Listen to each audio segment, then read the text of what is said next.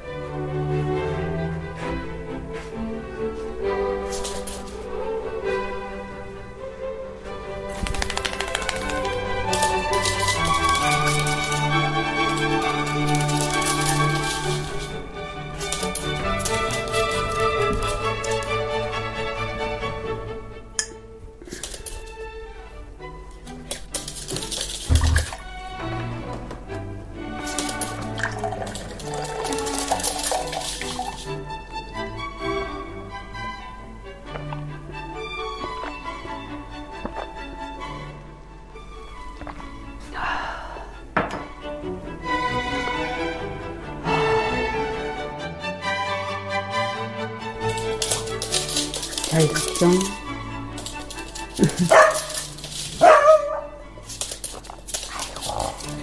아이고. 네네.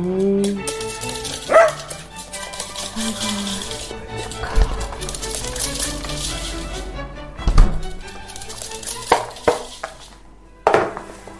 뭘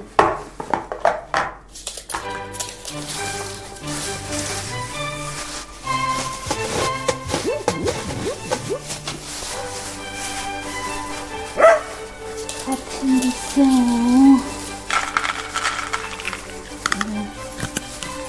너무 많이 먹지마.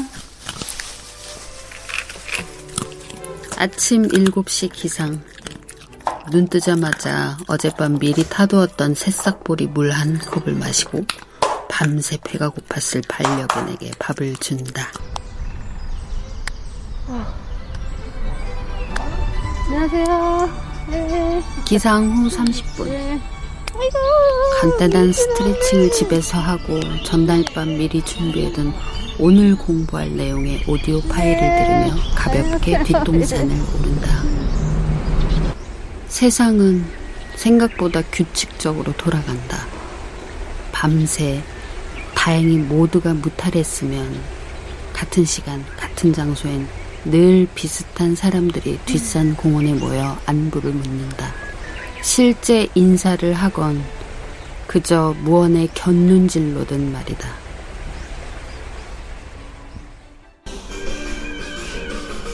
아이고, 아이고, 아이고, 아이고,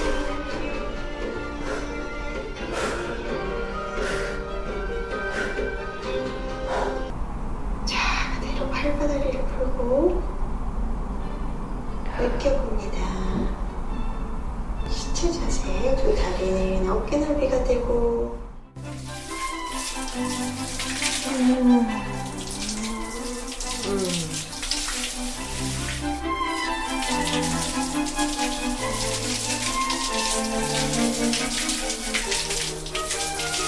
그렇게 한 시간의 운동을 마치고 집으로 돌아와 상쾌한 샤워를 하고 아침에 먹으면 대장 활동에 더욱더 좋은 황금사과 한 개, 그리고 시리얼 한 접시와 고구마 한 개로 아침 식사를 마친다. 그리고 아침 아홉 시. 너무 하기 싫은 날도 있지만 내가 잘 하고 있는 건가 의심이 드는 날도 많지만 어쨌든 오늘도 본격적인 오전 공부를 시작한다. 나는 구급 교육행정직 공무원을 준비하고 있는 오십육 세 중년의 공시생이다.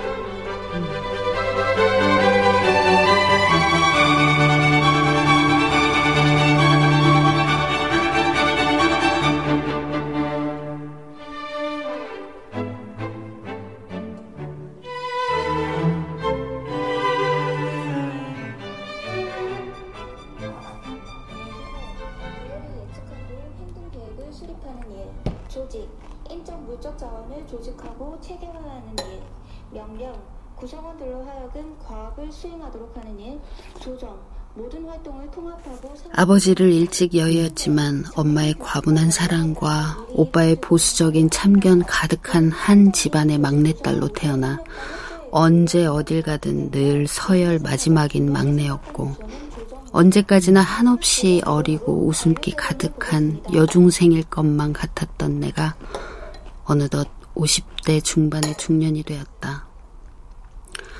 풋풋한 청춘을 누리고 살던 시절, 저런 나이 때 어른들은 도대체 무슨 낙으로 살아갈까? 라는 오만한 생각을 한 적이 있었는데 이제 내가 그 나이가 되었다.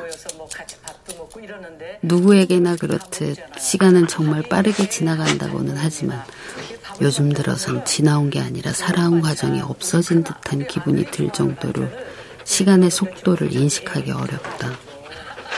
돌이켜보면 도대체 내가 뭘 하고 살았는지 기억이 안 날 때가 많다. 분명 매 순간 후회 없이 치열하게 살아왔고 많은 일들이 있었으며 수많은 삶의 굴곡에도 불구하고 나름의 성취들을 쌓아왔던 나인데 도대체 왜 이리도 서글픈지 모르겠다. 삶의 유한함이 몸소 느껴지는 요즘 지금의 난 어디에 서 있는지 누구와 서 있는지 앞으로는 또 얼마나 더 살아갈지 어떻게 살아갈지 도무지 아무것도 알 수 없다.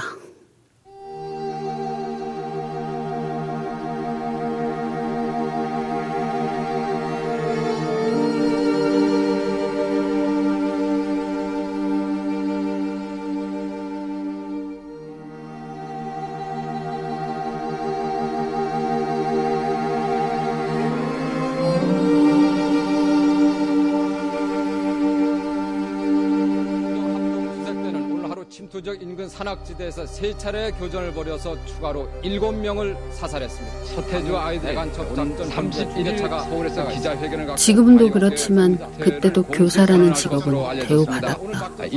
더군다나 아이엠에프 외환 위기를 겪고 있던 당시 아직 미혼의 여성에게 교사라는 안정적인 직업은 여러모로 좋은 평가를 받는 직업이었다. 교육을 중시하던 엄마의 신념 아래 딸 자식이었지만 하고 싶은 공부를 할 수 있었다. 재미는 없었지만 삼십여 년 전인 그때나 지금이나 변함없는 대한민국 공교육의 주입식 교육과 공부의 소질이 없진 않았다.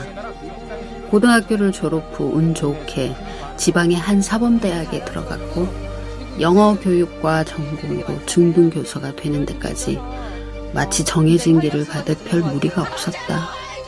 그땐 잘 몰랐지만 남들은 길을 써도 가능할지 말지였기에 감사함은 있었지만 내 삶에 주어진 진정한 고난은 교사가 된 이후였다.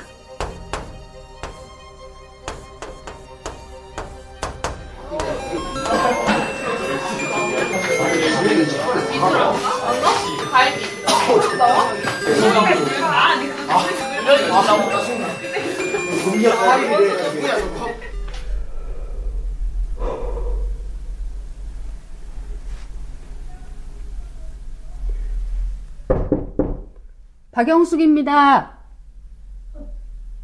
들어와요. 네. 안녕하십니까? 아, 예, 예, 예. 저, 저 앉, 앉으세요. 예. 문, 문을 좀. 아, 네.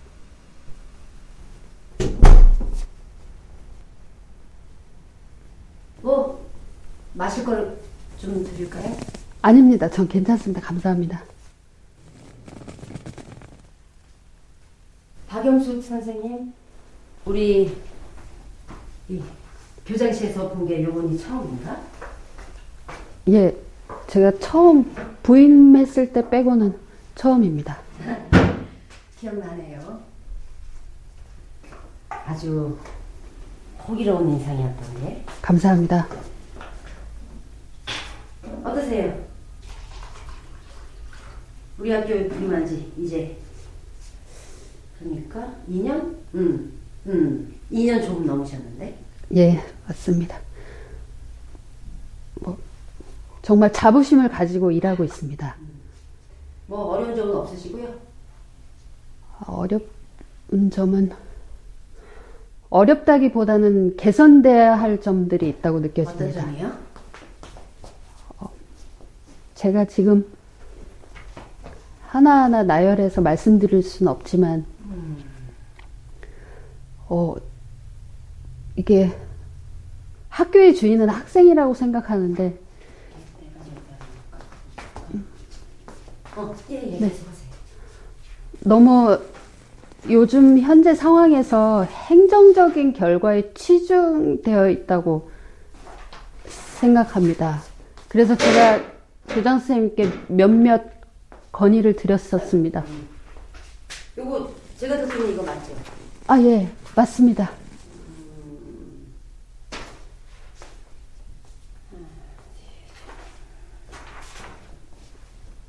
음, 말씀하세요. 아, 예. 네.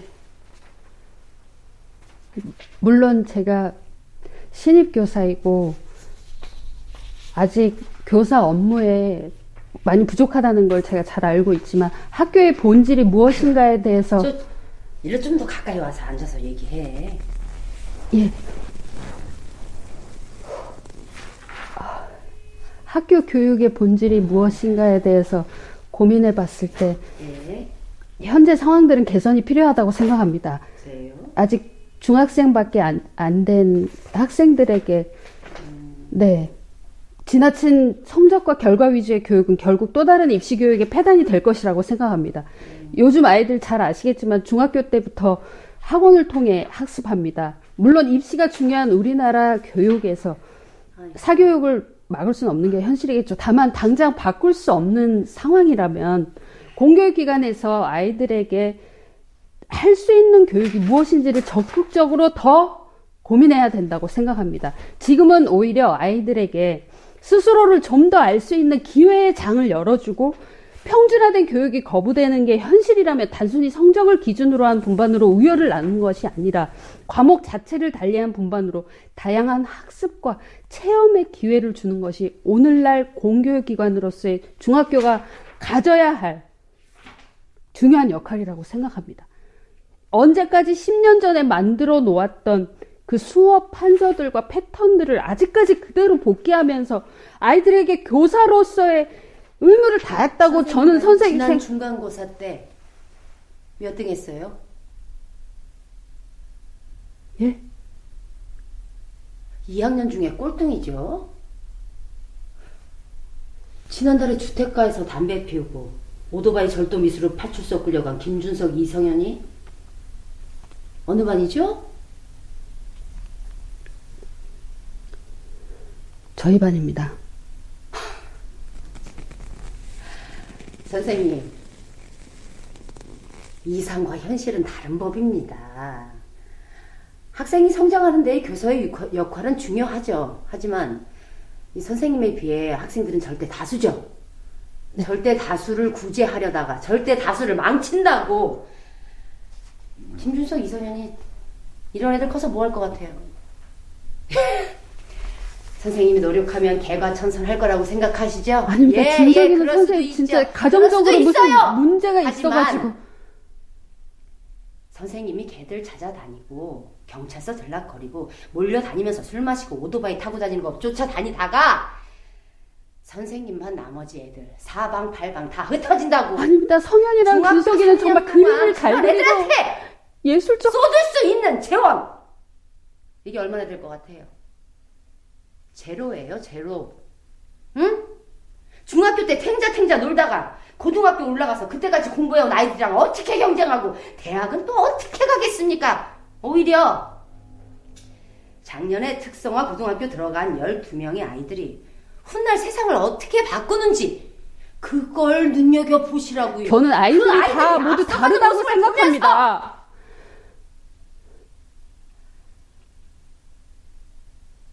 그 아이들이 앞서가는 모습을 보면서 이 뒤에 남은 아이들이 어떤 자극을 받을지를 그거를 주목하시라고요. 하지만 교장 선생님... 적응하세요. 나머지 선생님들 바보 아니에요. 부임한 지 고작 이 년밖에 안 된 선생님이 바꿀 수 있는 문제가 아니라고요.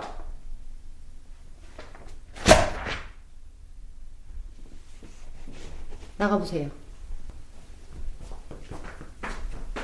교장 선생님, 저...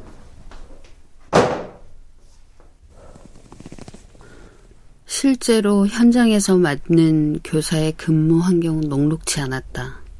내가 십 대 때 학교에서 겪었던 집단화와 서열화로 인한 상처를 잘 알고 있었기에 내가 교사가 되면 이를 절대 반복하지 않으려고 했다.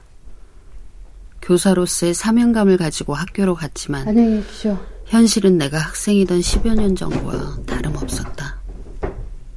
하찮은 신입 여교사 한 명이 바꾸기에 학교라는 곳은 그 어느 기업 못지않게 보수적이고 결과론적인 관념이 강한 곳이었고 실제 어떤 일이 벌어졌느냐보다 행정 서류에 무엇을 적어 넣을 것인가가 더 중요한 곳이었다. 지혜로운 사람은 원망하고 탓하기보단 주어진 환경 속에서 해결책과 개선책을 생각하고 행동하는 사람이라 했던가. 상황은 진정으로 학생들 개개인에게 관심과 애정을 쏟기보단 행정 업무에 신경 쓸 수밖에 없었지만 그 안에서 신념은 잃지 않으려 했다. 조용하라고 했다.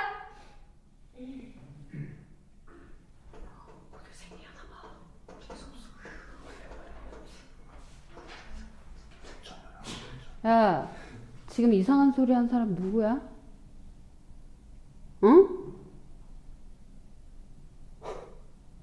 니네들이 이렇게 최소한의 예의도 안 지키는데 내가... 아...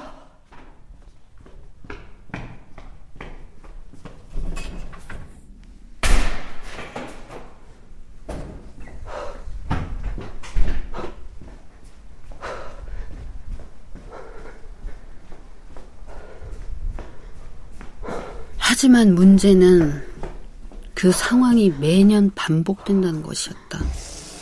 학년과 반이 조금씩 바뀌긴 했지만 결국 비슷한 나이 또래의 아이들을 매년 겪으며 매번 비슷한 회유, 비슷한 감정 소모들을 해가며 어느덧 나 자신도 내가 그렇게 경멸하던 기성세대의 선생들처럼 아이들을 그저 일이자 공산품 같은 대상으로 대하기 시작하는 나를 발견했다. 그리고 아직 어리다고는 하지만 때론 듣기 싫은 소리를 해야 하고 다수의 자유를 통제해야 하는 선생이기에 학생들로부터 듣게 되는 원색적인 비난과 욕들은 도대체 내가 누구며 뭐하고 있는 건가라는 회의감까지도 들었다. 물론 보람도 있었지만 삼 년 차 되던 해 겨울방학이 끝나갈 때쯤 교사라는 직업은 나라는 사람의 그릇이 감당하기엔 너무나도 벅찬 걸 깨달았다.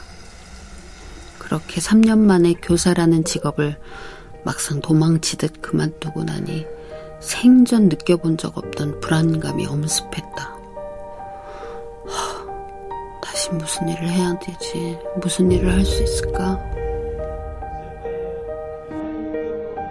그런 고민을 하던 시기 전 남편과의 선자리를 맡게 되었고 적지 않은 나이와 더불어 불안감 때문인지 그 사람의 안정돼 보이는 경제력과 집안의 조건을 사랑이라고 착각하고 일 년도 안 되는 연애기간을 거쳐 결혼을 했다.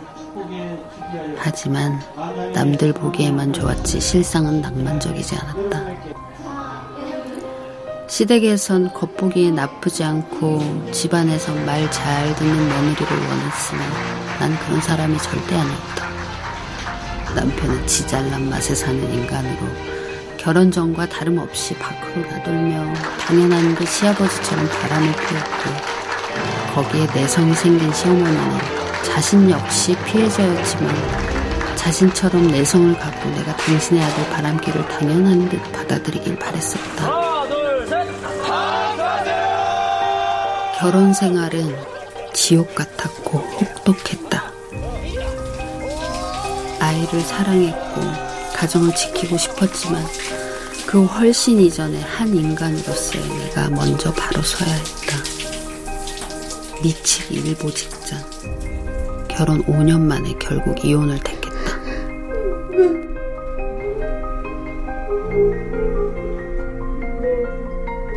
이혼 후 다시금 묻어두었던 문제가 부상했다. 주부를 벗어난 난 아무것도 아니었기 때문이다.